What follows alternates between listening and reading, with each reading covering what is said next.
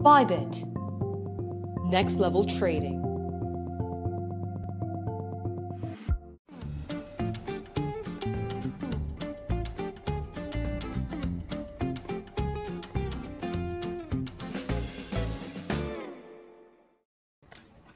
Muito boa noite a todos e bem-vindos mais uma vez ao canal Bitcoin Blocks. Eu sou o Rodrigo Digital e nosso programa Debate Descentralizado já há cinco anos no ar, trazendo para vocês as principais notícias e as conversas inteligentes para você, grande investidor, saberá navegar nessa transformação digital que está acontecendo nesse momento. No programa de hoje, nós vamos conversar aqui com dois super especialistas sobre utility token, né, tokens de utilidade, security token e a visão dos reguladores no Brasil.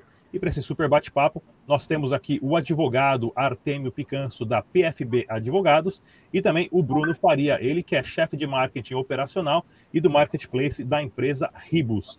Muito boa noite a todos, tudo bem? Tudo bem. Boa noite. Tudo bem. Vamos lá, pessoal. Boa noite, pessoal. Nessa super linha aqui do nosso bate-papo, né, para vocês se orientarem durante o debate, são cinco tópicos. Nós vamos falar aqui sobre utility token, security token e a visão dos reguladores no Brasil. Nosso primeiro tópico sobre tokens de utilidade e tokens de valor mobiliário. Quais as principais diferenças e o porquê que isso é importante, principalmente na visão do regulador. Sobre a tecnologia e governança que está por trás desse token, se isso sim é um token que você pode usar para votar, é um token só pra, pra, somente para fazer um pagamento, é um token que você segura para ter uma valorização a longo prazo. Quais são as estratégias empresariais e a comunidade por trás dos projetos? Simplesmente criar um contrato inteligente de um token demora hoje quinze minutos, mas as empresas por trás têm sim uma capacidade organizacional e um plano de crescimento estável? Vamos falar também sobre o marco regulatório e a C V M, como que o regulador enxerga tudo isso, e se é possível, sim, você exercer esse projeto no Brasil ou se você tem que sair para fora do Brasil, e quais são as oportunidades de negócio envolvendo tudo isso. Então, queria primeiramente aqui é, pedir para os nossos é, é, convidados, né, explicar a diferença, né? Vamos começar aqui é, com o Artêmio Picanço. Artêmio, fala para a gente qual que é a diferença, né, entre um utility token e um security token, né? Um token de utilidade ou um token de valor mobiliário? Vamos lá. O, o utility token, até pelo nome, acho que a gente tem que sempre tentar simplificar as coisas, e a ideia nossa é justamente trazer para a comunidade um conceito mais simplista. Eu não vou me aprofundar relacionado a isso, porque não é a ideia, a ideia é que todo mundo tenha justamente a, o, o quadro, né? O debate descentralizado, que descentraliza a informação. Bom, o utility token, como o próprio nome diz, é um token de utilidade. Ele vai ter essa principal característica, sua essência é essa, né? Sua essência ela é basicamente isso. No Brasil, a gente vem vendo é, esse movimento crescente, e o que nós temos que tomar cuidado é o quê? Porque o token de utilidade, à luz do regulador, ele vem sendo algo ok, né? E permit, permitido. Né? O regulador, hoje, a gente está passando por um momento de transição, é, ao que tudo indica, isso vai para Bacen, e hoje está na alçada da C V M, mas uma parte continuará a C V M. Bom, o, token secure, o Security Token é justamente é um token de... Ele vai te dar um pouco de rentabilidade, uma participação ali numa empresa com ganhos. Vamos falar de certa forma, de forma bem simples. Para saber se isso é um S T O, um Utility Token, que às vezes hoje em dia algumas empresas, para tentar mascarar o S T O, que no Brasil ele vem tendo uma vedação, ele tenta passar por um utility. A gente tem as perguntas a serem respondidas pelo teste R O I, que aí ele vem oriundo do direito norte-americano. Aí depende do projeto, depende de onde esse projeto está estruturado, se ele nasce no Brasil, como é que tem que ser feito, se ele está indo para fora, como você bem disse, aí a gente pode ser aplicado às legislações lá fora. Eu gosto muito de falar que o Brasil ele é um pouco o oposto do mundo. Então, assim, aqui o I C O, ok, uma I C O lá fora, não, nos Estados Unidos especificamente, Security Token aqui não e lá sim, então assim, aqui é um pouco o inverso. Então a gente vai partir mais ou menos dessas premissas de diferenciação. Ótimo, vamos lá então. Bruno, explica pra gente aí, um Utility Token e Security Token, qual que é a diferença para o pessoal entender e nunca mais esquecer isso? Certo, pessoal, prazer em falar com vocês aí, prazer, Artêmio, valeu, Rodrigo. É... eu, eu acho assim, na prática, o que o Artêmio falou é perfeito, né? A gente conseguir simplificar um pouco é, o bombardeio de informação que a gente tem na internet sobre tudo isso, né? E também uma necessidade de conferir fontes e, e tal. Até porque é uma novidade para muitas pessoas, principalmente para a mídia atual, né? Então, assim, é, na prática, eu preciso gerar, um, falando de utility token, né? Eu, é um instrumento que eu uso para poder gerar atividades que sejam úteis para esse comprador de token. Ou seja, é, na prática, quais são os principais, vamos dizer, é, ambientes que você tem um utility token? Jogos.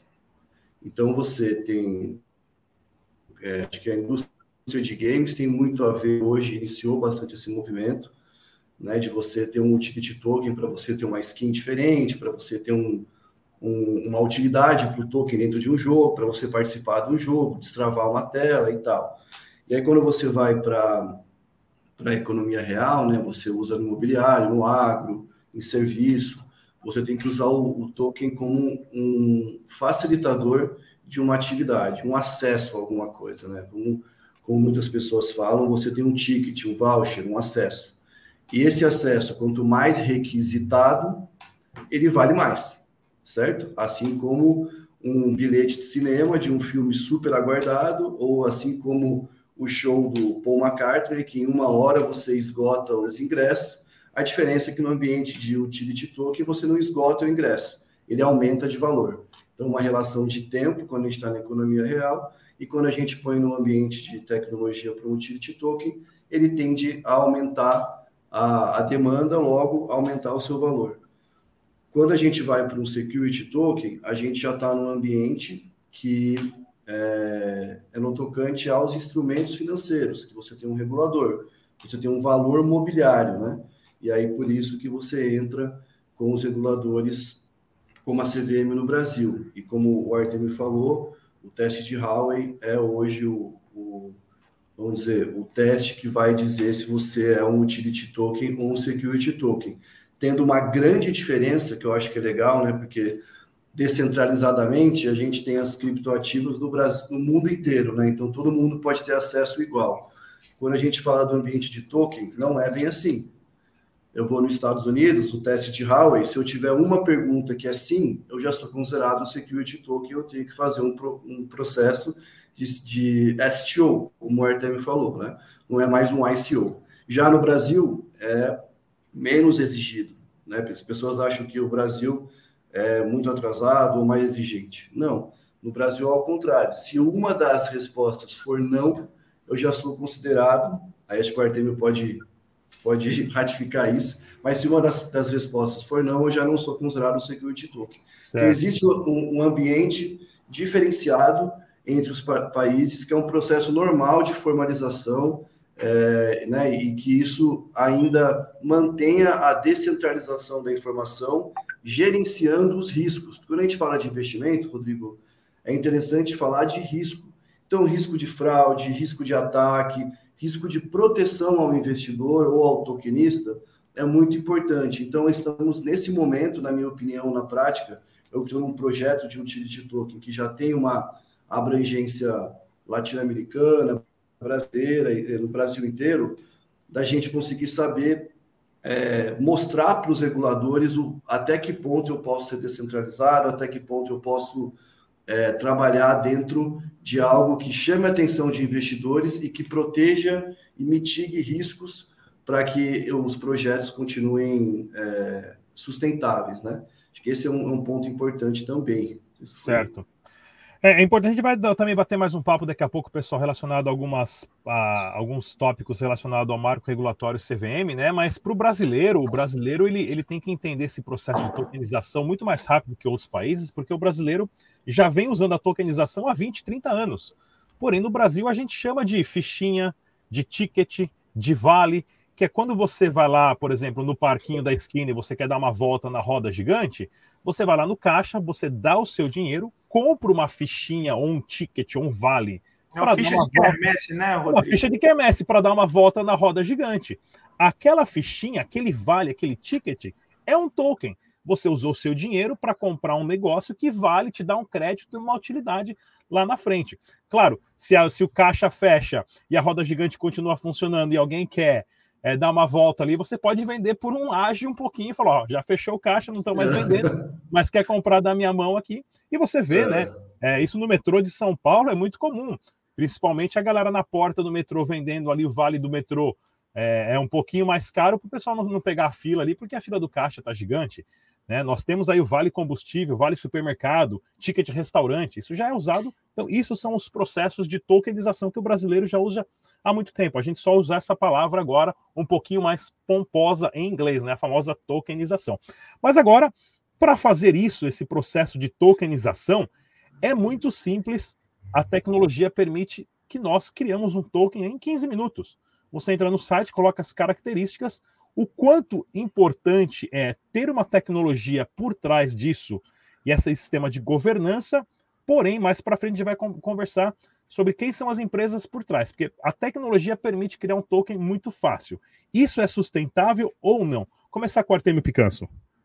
É, isso é uma parte que realmente a gente tem que tomar um pouco de cuidado. É, eu posso falar com certa tranquilidade sobre isso pelo, pela quantidade de empresas que a gente vê aí aplicando golpe. Porque o que a gente vê muito, é, eu até gosto de falar isso, que hoje não existe, existem mais dívidas, né? Existe a tokenização da dívida. O cara simplesmente deve você, ele cria ali um token que ele fala, ó, vou te pagar, você tinha tantos bitcoins, tantos ethers, é, e agora tu vai ter ali uma, o Artêmio Coin para receber essa, essa dívida toda.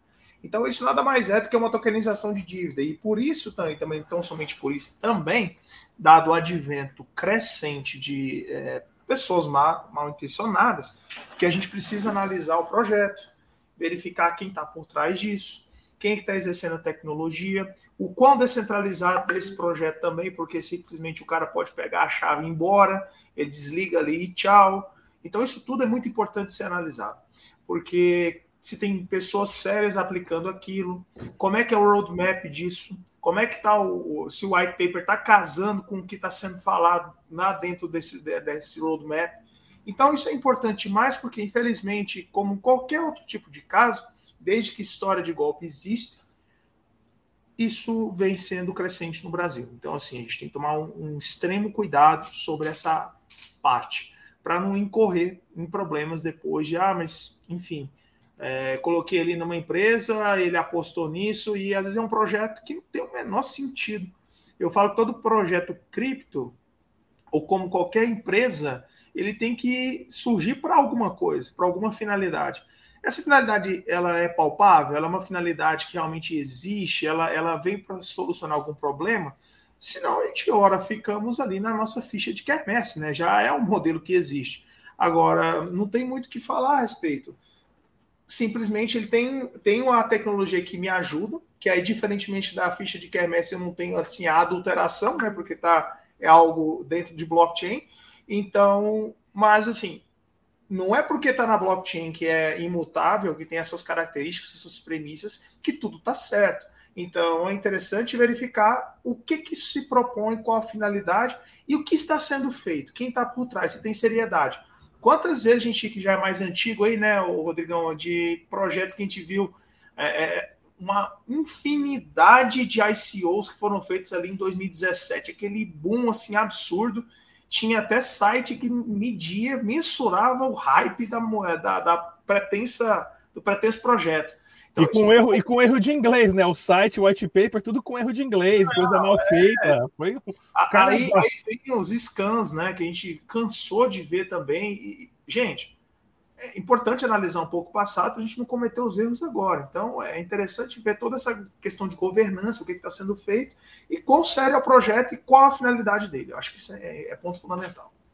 Diga lá, Bruno. É, é, acho que é mais um, um complemento do que vocês falaram. É, eu vejo hoje, assim, até o que me chamou a atenção para pisar mais fundo em projetos criptos, né, é, são os projetos associados à economia real, os projetos associados à geração de valor, né, e, e eu vejo, assim, poucas pessoas pegando o white paper dos projetos e entrando em comunidade para saber, cara, eu vi aqui no item tal... que está escrito tal coisa, que vocês vão fazer tal coisa. Onde é que está isso na prática acontecendo? Como que gera valor aqui, né? Porque inicialmente você é normal, né? Você vê empresas, isso está acontecendo até um movimento, vamos dizer, de fora para dentro, de empresas tradicionais querendo tokenizar coisas, né? E isso eu acho que é positivo para os tokens. É, e aí você vem, você esbarra ali no que tipo de token você vai fazer. Mas é, na prática, uh, você conseguir associar o token a uma primeira solução tecnológica de uma empresa e você evoluir nessas soluções para resolver algum problema, ter um pensamento mais como as startups têm, né? Então, é, eu estou fazendo um token para quê? Só para vender? Né? E, e para eventualmente fazer caixa? Mas qual que é o, a estratégia de crescimento da empresa? Como que eu vou dar o próximo passo? Com esse dinheiro que entrou de vendas, o que você vai fazer? Né? É, tendo em vista que por ser um token, né, você não tem uma blockchain própria, você acaba tendo mais espaço para investimento em, em outras soluções, em tecnologia, né? Você pega uma blockchain que já está pronta, que como vocês disseram corretamente, o maior benefício é a transparência e a imutabilidade da, das operações, e você pensar em solução, porque se eu entro com soluções tecnológicas para um mercado que é analógico, a chance de eu conseguir extrair valor é muito grande. E isso vai depender da estratégia básica de você avaliar um projeto, né?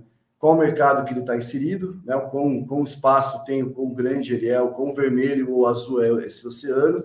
Qual que é a solução que você pretende fazer, que não é uma solução porque é blockchain.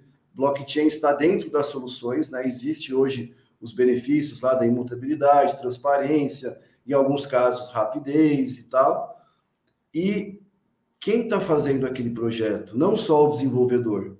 Qual o histórico das pessoas? O que elas já fizeram? Por que, que elas estão ali? Elas estão ali porque elas enxergaram uma solução ou porque são meros oportunistas ou pessoas que entenderam que isso está no hype? É, eu acho que esses são os pontos importantes para começar a distinguir o que é uma coisa especulativa de algo que tem fundamento. Rodrigo. Ótimo. É, e, e exatamente, pessoal, seguindo essa linha de raciocínio, né, nós temos que entender, porque é muito simples você criar hoje um token, quinze minutos, o token pode executar várias funções, é. porém, qual que é a estratégia empresarial e qual que é o foco da comunidade que a empresa por trás do token quer atingir? Essa empresa ela já tem investidores, ela já tem um departamento de R H, ela já tem uma escalabilidade, ela já tem um plano de crescimento, ela já tem um departamento jurídico ou não. Como funciona tudo isso? Porque essa importância que distingue alguém que tem um projeto que é meia dúzia de cara de cueca operando uh, toda a empresa e o S E O de cueca na sala lá da casa cada um, num canto, que é o que mais acontece. Pois é, é o que mais acontece. Não que isso esteja errado, pode ser bem sucedido também, mas a um determinado ponto precisa aprender a sentar na mesa de gente grande e estruturar como um negócio legítimo. Como vocês veem essas estratégias empresariais e o foco das comunidades? Começar com o Bruno. Certo. É, esse é um, é um ponto crucial, eu acho que até para você trazer novas pessoas, né? Vou dar um exemplo aqui, é, porque eu gosto muito do, do campo da prática, viu, Rodrigão? Então, dizendo um pouco na prática aqui. Uh, uh, o, o nosso projeto lá, lá na Ribus, a gente tem a comunidade cripto e tal. Nós somos até bastante cobrados por ter uma velocidade de projeto cripto, de gerar fomo toda hora e ficar, olha, vai ter, vai ter, vai ter, vai ter, e se comprometer. E a gente tem uma, uma postura que, óbvio, tem que comunicar, né? Tem que realmente é, avançar nas comunicações, porém a gente está muito mais preocupado em entender como que eu formo um valuation para o nosso projeto, né? É, como que eu coloco a comunidade, como que eu vou avançando nessa questão de descentralização. Então, assim, inicialmente, o avanço maior que a gente pensa é trazer soluções, trazer governança. Então, na hora que, a, na hora que é, as pessoas sentam para avaliar mesmo, você vai perceber que existem pessoas da economia real, no nosso caso, imobiliário, uma área, um setor que só toca negócios imobiliários, o setor de tecnologia no meio, o marketing junto com operações, trazendo soluções, trazendo parcerias e apresentando a solução blockchain, soluções tecnológicas. E aí você vê, interessante, que lá na nossa carteira hoje, nossa carteira média, Rodrigo, com quase seis mil é, cadastros, tem uh, uma idade média de quarenta e dois anos, você acredita? Então, assim, para nós, o que eu acho legal, eu sou o primeiro cripto de muita gente. Eu sou o primeiro cripto de muita gente. Olha a responsabilidade que a gente tem com o mercado cripto. Porque eu estou trazendo um, uma economia, um, um, um setor da economia, que é o imobiliário, e todo o, o pessoal em volta dele, que nunca viu uma cripto, que olha o, o Bitcoin, né, com dúvida, não sabe se é bom ou se é ruim, porque depende de quem é, onde ele colhe informação.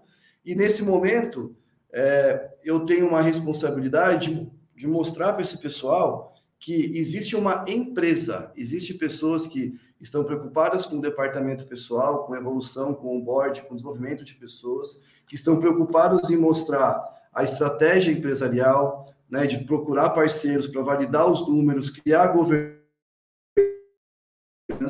para que realmente, eu, a, quando a pessoa invista, compre o token inicialmente, que a gente não pode nem chamar de investimento, né, porque nós não somos um valor imobiliário, mas quando ele adquira o token, ele, ele saiba que ele está adquirindo um pouco mais do que uma fichinha de quermesse.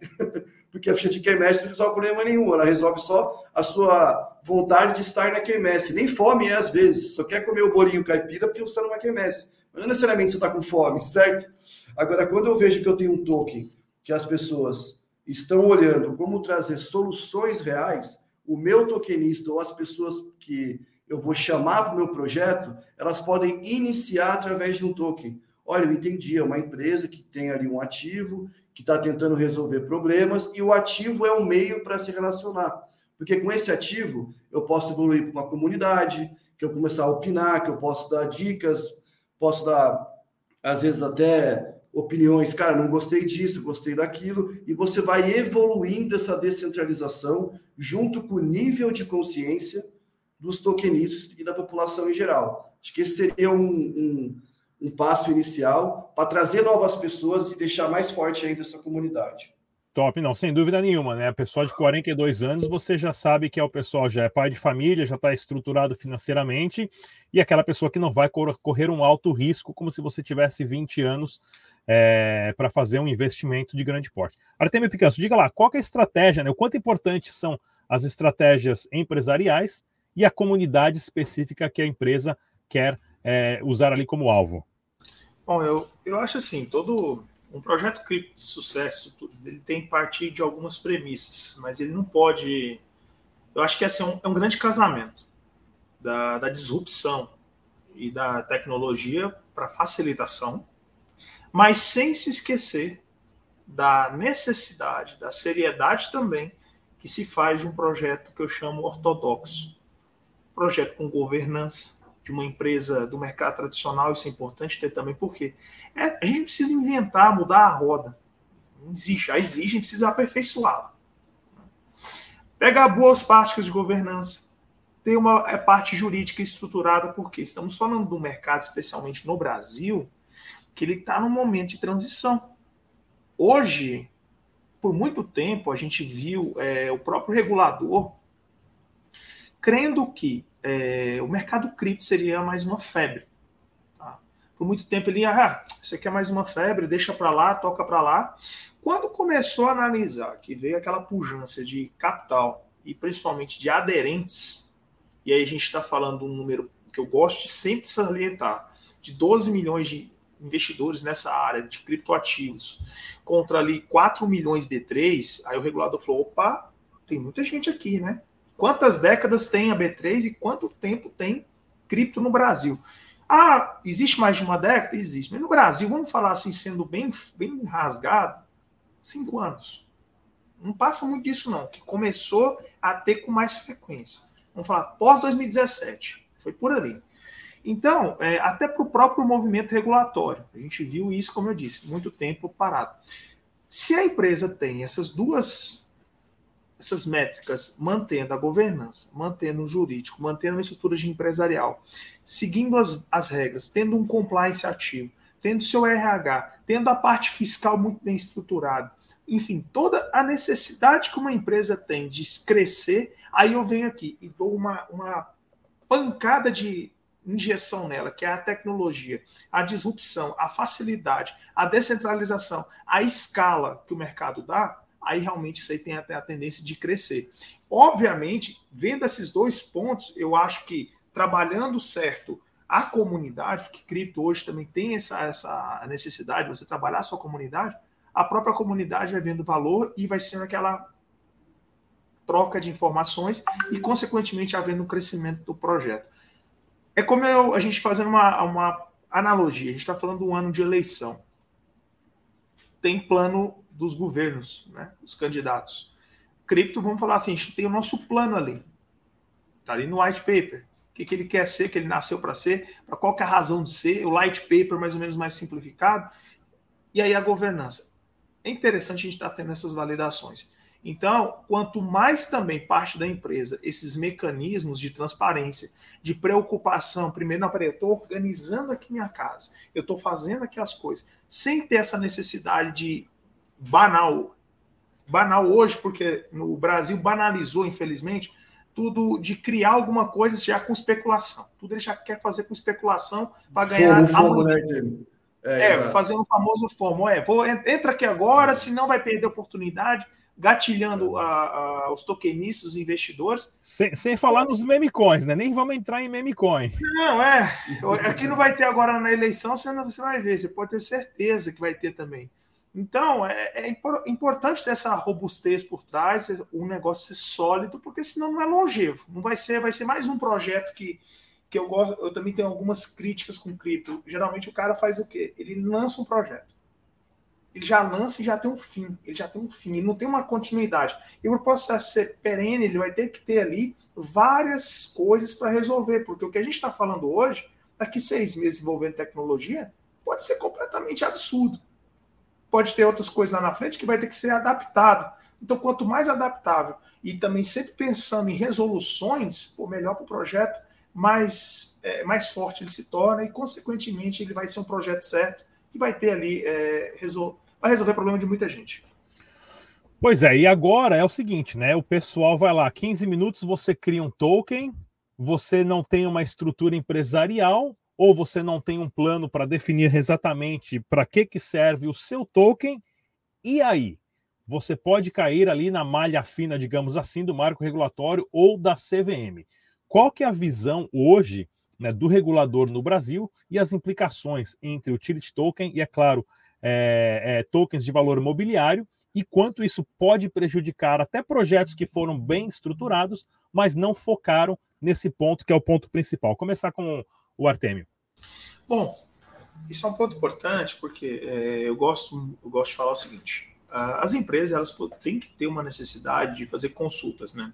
Enquanto está nesse momento de transição, e eu fui falando isso desde o início do ano, por mais que o, o, o P L mais, é, avan, mais adiantado que nós temos hoje, eu falei que não teria a, a regulação nesse ano, porque vai ter um período de adaptação, o tanto quanto melhor a empresa fazer essas consultas periódicas. Como assim? Ela está se resguardando.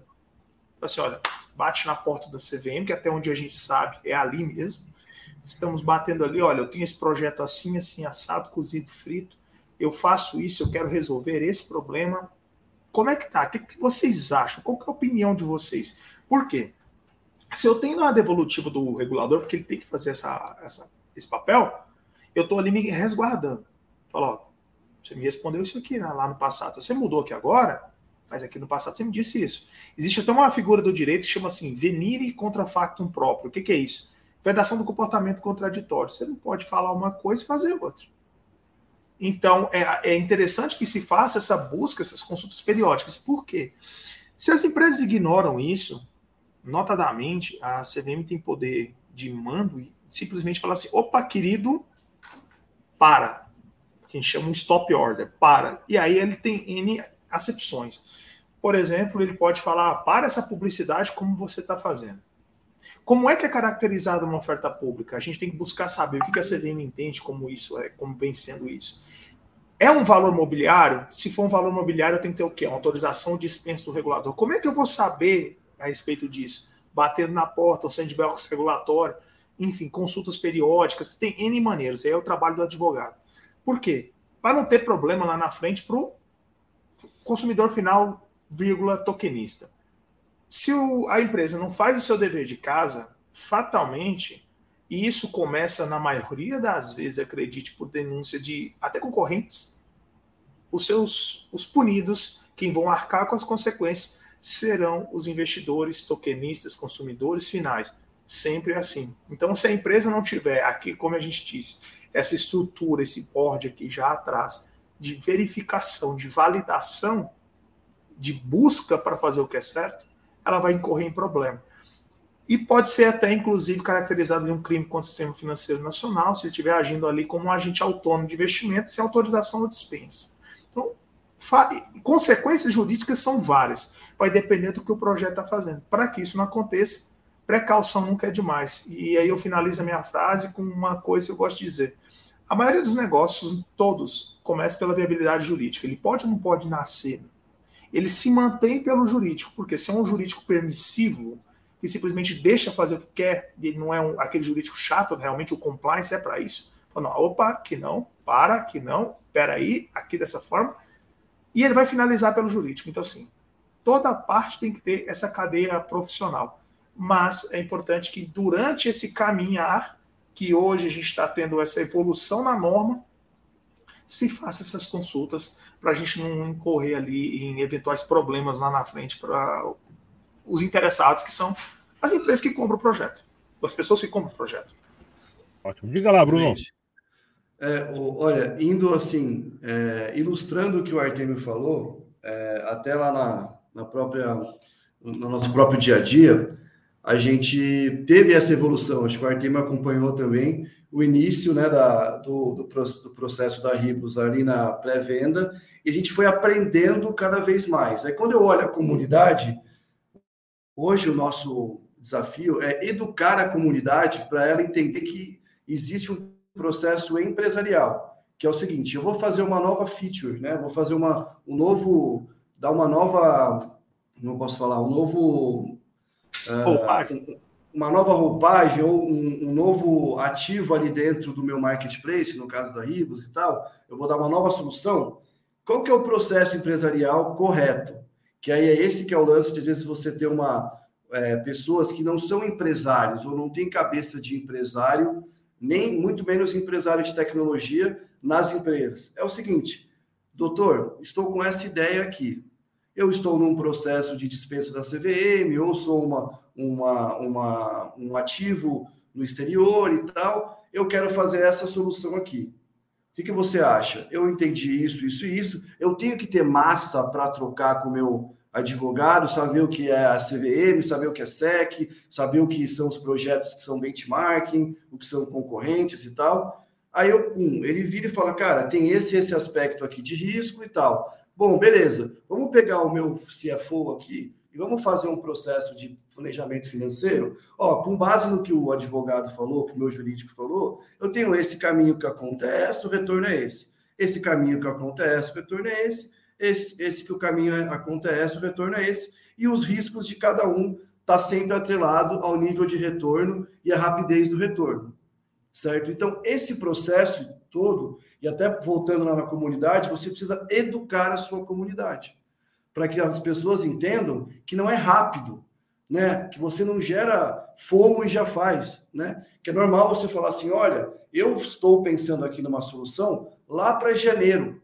e as pessoas saberem trabalhar isso, e o meu fundamento não descolar com o preço até essa solução ser feita.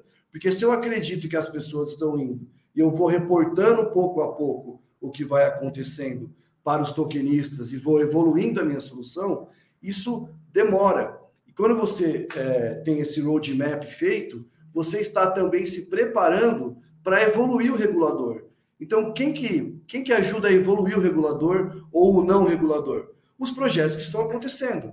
Agora, se você não entender o ambiente que existe ali por trás, você talvez não ajude a esse mercado se maturar. A gente fala muito assim, cara, a gente está ajudando a criar o mercado. Então, eu tenho que é, ajudar as pessoas que estão envolvidas a entender o processo empresarial, e isso muda, né? Porque é normal você entrar num projeto, né, e esperar que no lançamento faça cinco mil por cento, e esperar que do nada você acorde cedo e o que você comprou por dez vale mil, né? E, e, você, e quando sobe, né, você não está muito preocupado com o que aconteceu, subiu. Você está mais preocupado quando cai um centavo. Então, você entender os riscos de uma nova feature, de uma nova solução, para que você compre mais daquela solução ou não.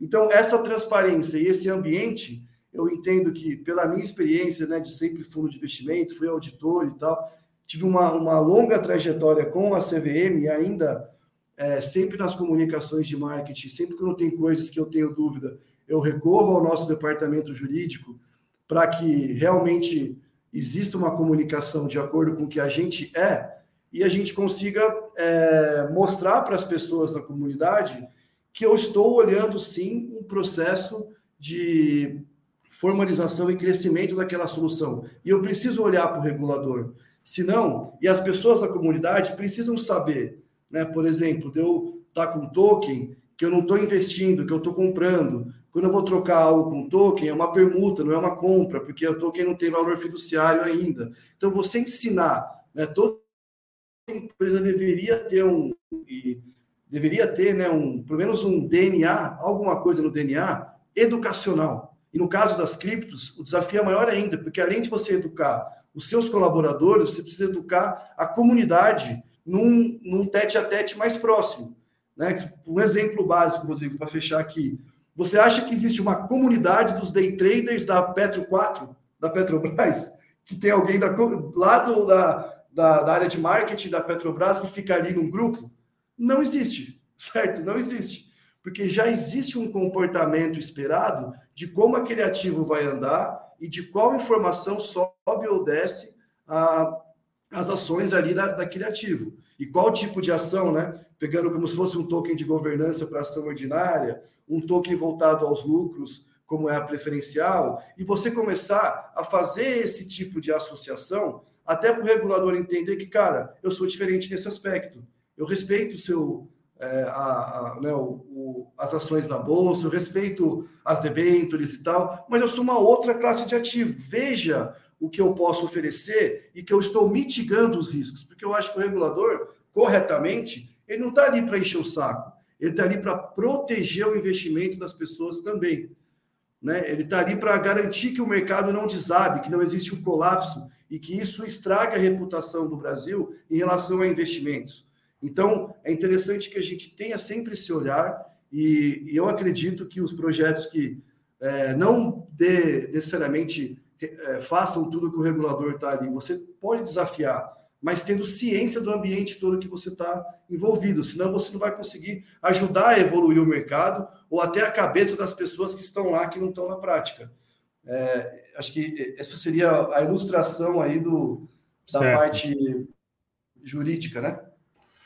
Não, é, é muito complexo mesmo, pessoal, e é claro, nós temos que sempre levar em consideração o país onde você está localizado, aonde está o projeto, o que o regulador pensa sobre isso, porque, sim, uma canetada pode pausar ou acabar com tudo isso da noite para o dia.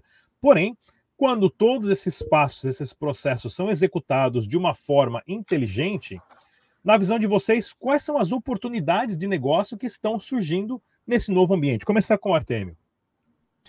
Olha, o mercado cripto hoje está em tudo. É difícil a gente falar no que não está, né? O que blockchain não pode fazer hoje. Então, eu posso dizer para você que de participação que a gente está nisso, projeto de casas imobiliárias nos Estados Unidos com licenciamento S E C, né? A gente está para poder é, ter uma rentabilidade sobre isso, estruturando empresas nisso. A própria Ribus mesmo, quando a gente é conselheiro, é, a gente está falando de área portuária também, área de moda, para melhorar a experienciação do cliente por meio de metaverso. A gente pode falar também de carros, eu também estou num projeto disso, de melhoria de experiência do cliente. Você pode ter o, o teu carro ali, o teu N F T, né, do teu carro, com autenticidade pura, porque está atrelado ao chassi do carro, com o clube de benefícios, para quem tem aquele N F T. A gente pode falar também da parte de parte ambiental, né, que é, a gente tem aí com tokens com, com correlacionamento, turismo, né, turismo que você, é um conceito novo, um projeto está surgindo também em breve, a gente vai estar tá falando isso aí de um conceito de traveler. E, meu amigo, cripto hoje só melhoria da parte imobiliária, facilitação, o que a gente tem hoje de multipropriedade por meio de escalonamento, parte do agro, cadeia de rastreabilidade disso, de como é que funciona, onde é que está, é, sêmen de, de cavalos é, de alto padrão, para poder vender isso, é, imagine, você não tem um acesso fácil para quem vai ter condição de comprar um, mas aí você começa a dividir isso em outras oportunidades, você passa a ter, e enfim, é muita coisa, só não, só não aproveita quem não quiser mesmo, é só o cara começar a abrir um pouquinho a mente, é, é blockchain, é difícil falar no que não tá, no que não facilita. Exato. Bruno, quais são as novas oportunidades de negócio que está acontecendo, principalmente do lado da Ribus aí, com Marketplace e tudo mais que vocês estão planejando? Certo. É, bom, no nosso caso, acho que a gente já começou hardcore já, né? Eu pegar projetos de criptoativo que tem um tipo de pessoa e um tipo de é, andamento, tal, economia, e pegar o pessoal do imobiliário que tem uma outra cabeça, vamos dizer, quase que ao inverso. Quando eu falo de imobiliário, ou até do agro, ou até de serviços e tal, você tem limitações burocráticas. Então, por exemplo, qual seria um fator que eu não posso hoje é, dividir um imóvel em cinquenta partes, fracionar um imóvel? Porque hoje, hoje existe um registro de imóveis que não é possível fazer isso. Certo, Artêmio? Então, assim, não tem como. Não adianta eu querer inventar alguma coisa, porque existe uma forma jurídica que precisa ser alterada. O que tem como eu fazer é trazer soluções de falar, olha a forma jurídica, olha como eu posso fazer. E nisso a blockchain ajuda muito você começar a demonstrar para o mercado como você pode criar rastreabilidade, segurança numa operação que ela é hoje burocratizada por motivos de segurança também, né? Por motivos de rastreabilidade. O principal aí é, assim, é o que a gente fala, o próprio conceito de autoexecutoriedade. O que, que significa? Aconteceu a condicional, o contrato se aperfeiçoa, sem ter que ter discussão do intermediário. Se vai, ah, será que aquele cara vai cumprir? Não, se está ali, amigo, aconteceu a condicional, o contrato se autoexecuta. É o conceito de smart contract, nada além disso. Ele é autoexecutado. Acho que isso é um dos gaps muito interessantes para poder é, se passar para as pessoas, porque evita, evita custo. Ah, mas a pessoa foi, foi lá, realizou o pagamento e aquilo não foi entregue. Não, com por meio do smart, não vai ter esse problema. Claro que não é todos os contratos que podem ser feitos com, a gente fala de execução instantânea. Vai ter contrato que precisa de dilação, vai ter que ter discussão jurídica, contrato mais, mais é, rebuscado, com mais termos. Detalhado. Mais detalhado. Agora, um, um, coisas do simples, do dia a dia, não tem porquê não. Rápido. Exato. Coisas simples. Ô, ô, Rodrigo, se a gente pegar, por exemplo, né? Assim, eu tenho os tokens que eu acho que é muito legal, que a gente pode ter, a gente pensa em evoluir aqui na Ribus também, em relação a pensar em token de governança, né? Você tem uma utilidade muito legal de você poder opinar em, em hipóteses de crescimento da empresa. Olha, eu acho que é para cá, para cá. Você tem, você tem a, que é a participação da comunidade. Até em termos de recrutamento para as empresas, eu acho isso muito legal. As pessoas que, que participam da comunidade, eventualmente, É, você conseguir ter um olhar é, de, de desenvolvimento de capital humano, de R H e tal, e também de projeto. Você ter os payment tokens também, que teoricamente é, e na prática facilitam esse relacionamento e, e tiram um pouco do custo da transação, né? Tem transação de meio de pagamento que você tem seis, sete intermediários. Você imagina o custo disso, né? E a cadeia e o esforço tecnológico que precisa para poder fazer isso. Hoje você tem a, a possibilidade aí com as N F Ts de você criar é, o que a gente chama de empilhamento de receita até, né? Eu tenho uma N F T e eu acho que o problema é que o mercado é, tem muito, não só de cripto, mas o mercado em geral é o, é o secundário, né? Quando você já adquire é, algum token, algum N F T, algum ativo e depois você quer vender para alguém sem ser uma corretora ou sem ser para para o órgão emissor, para quem emitiu. Esse secundário com a blockchain, ele registra a operação. Aí é uma questão de educacional, para as pessoas saberem fazer isso. Mas ele registra. Então, assim, e ele pode gerar também mais receita. Então, eu comprei uma energia, gera uma renda vitalícia, né? Gera uma renda vitalícia. Então, cara, isso assim... Você coloca ali para o cara que vendeu um token, programa ele que no mercado secundário, terciário e quaternário, o emissor vai royalty disso. É como Exato. Se fosse um formador de futebol. Ou até o primeiro comprador, né? Até o primeiro comprador pode ganhar também. Sim, exato. Aí você pode colocar, vai diminuindo, gatilhando com o, o tamanho do royalty, né? Então, digamos assim, ah, o cara do é. primeiro para o segundo, terceiro, até pulverizar, fazendo uma meia-vida, né? Como se fosse o halving. Meia-vida de elemento químico. Eu posso fazer com meia-vida de elemento químico. Ele decai pela metade toda vez. Aí pode fazer exato. Dessa forma. Eu vou, o, o, o Artêmio, a gente sempre dá um, a gente dá um exemplo aqui, por exemplo, do vendedor de carro, que é o, vamos dizer, o clássico vendedor ali do relacionamento. Cara, você imagina se é, o quão você vai olhar para aquele carro, para aquele ativo, quando você compra em termos de concessionária, se você ganha também na segunda vez que ele é vendido, já que tem o D U T, já que tem um processo. Então, assim, pô, eu vendi um carro para alguém, eu ganhei ali, né? Comprei por dez, vendi por quinze. Só que você imagina se esse, essa pessoa que comprou, ela vende para outra pessoa. E você ainda ganha um percentualzinho. O quão você cria de segurança e de rastreabilidade da operação para o segundo comprador. E você, num, num, num universo de várias vezes e num futuro, né, de, em termos de tempo, você consegue melhorar a qualidade daquele setor. Você consegue dar mais segurança para os envolvidos naquele setor. Então, assim, a, a, a, acho que o primeiro desafio é você conseguir, assim como o canal, a, é, buscar informações corretas, buscar informações de quem está fazendo acontecer, você saber aonde procurar essas informações e praticar. Então, a primeira prática, né, por exemplo, eu não digo não é nem que, pô, vou é, abrir a minha MetaMask. Tá, legal, pode ser um segundo passo. O primeiro passo, vai ler, entra numa corretora mais simples, entende um pouco dos projetos, vai evoluindo o seu entendimento sobre blockchain, o seu entendimento sobre as classes de token, para você cada vez mais é, ir aumentando o seu nível de consciência dos projetos. Um exemplo, se você for... A gente tem tokens aí muito, muito legais, por exemplo, lá o Chainlink, o Utility Token. Cara, se você for direto ler o white paper dele, talvez você não tenha exatamente o melhor... entendimento do projeto, porque ele fala de oráculo, ele fala de, vamos dizer, de termos de blockchain mais técnicos, porque é um, é um projeto muito in-depth, né?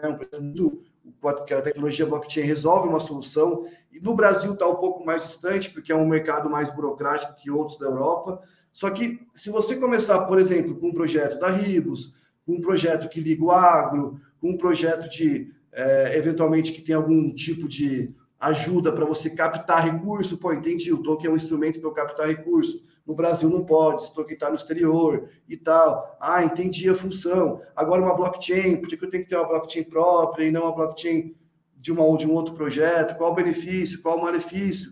Que solução que ele vai indo e você vai. Cheguei na Chainlink, comecei a evoluir os projetos. Não você pular direto para um... para um projeto complexo, que aí você vai ficar comprando para torcer para subir ou descer, e não vai entender ali se você pode realmente investir. Para nós, né, o processo de investimento, tirando a questão C V M, significa tempo. É, o, o correto é que você tenha uma conta mensal, que todo mês você vai colocando dinheiro no, no seu allocation, na sua carteira, que é o investimento. Se você colocou uma vez e está esperando, você está especulando. Então, você começar a trazer fundamento, né? É, você olhar projetos que você vê, como você disse aí, né? Que não, não nascem para ter fim, acho que o Artêmio falou que o projeto nasce para ter um fim, não. Nasce para ter o princípio básico de toda empresa, o princípio da continuidade. Então, se você não vê o princípio da continuidade, basicamente você não tem uma oportunidade ali, né? Você tem só uma especulação que você pode também perder muito dinheiro, inclusive. Uh, o processo de... Uh, de oportunidade, depende muito de quem está entrando no projeto, você entender ali o que está acontecendo.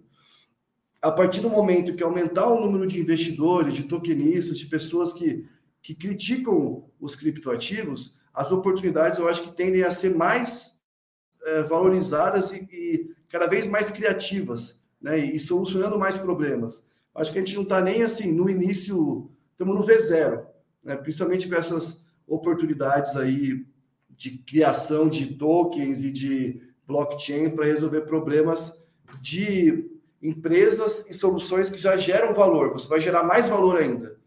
Então, acho que assim, estamos num momento que vale muito a pena avaliar e entender mais de blockchain, de tecnologia, desse ambiente é, que a gente está inserido hoje aí, entender os caminhos da descentralização, tanto para você investir quanto para as empresas. Sem dúvida nenhuma, pessoal. Nós sempre falamos aqui no canal, já há anos, nós estamos num ponto de mutação, num ponto de transformação jamais visto dentro da sociedade, dentro do comportamento dos indivíduos, não só no Brasil, mas globalmente, devido ao impacto da tecnologia.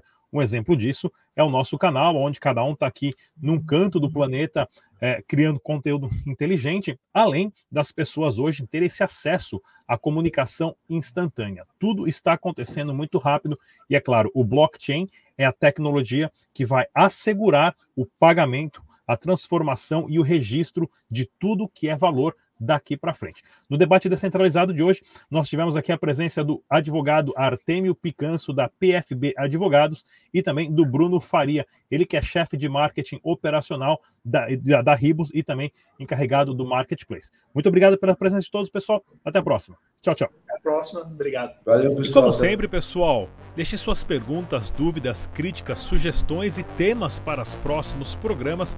Eu, com a nossa equipe, sempre observamos e respondemos os comentários e iniciamos sempre um aprendizado aqui juntamente com vocês, a nossa audiência. Mais uma vez, se inscreva no canal, ative o sininho e a gente se vê no próximo programa.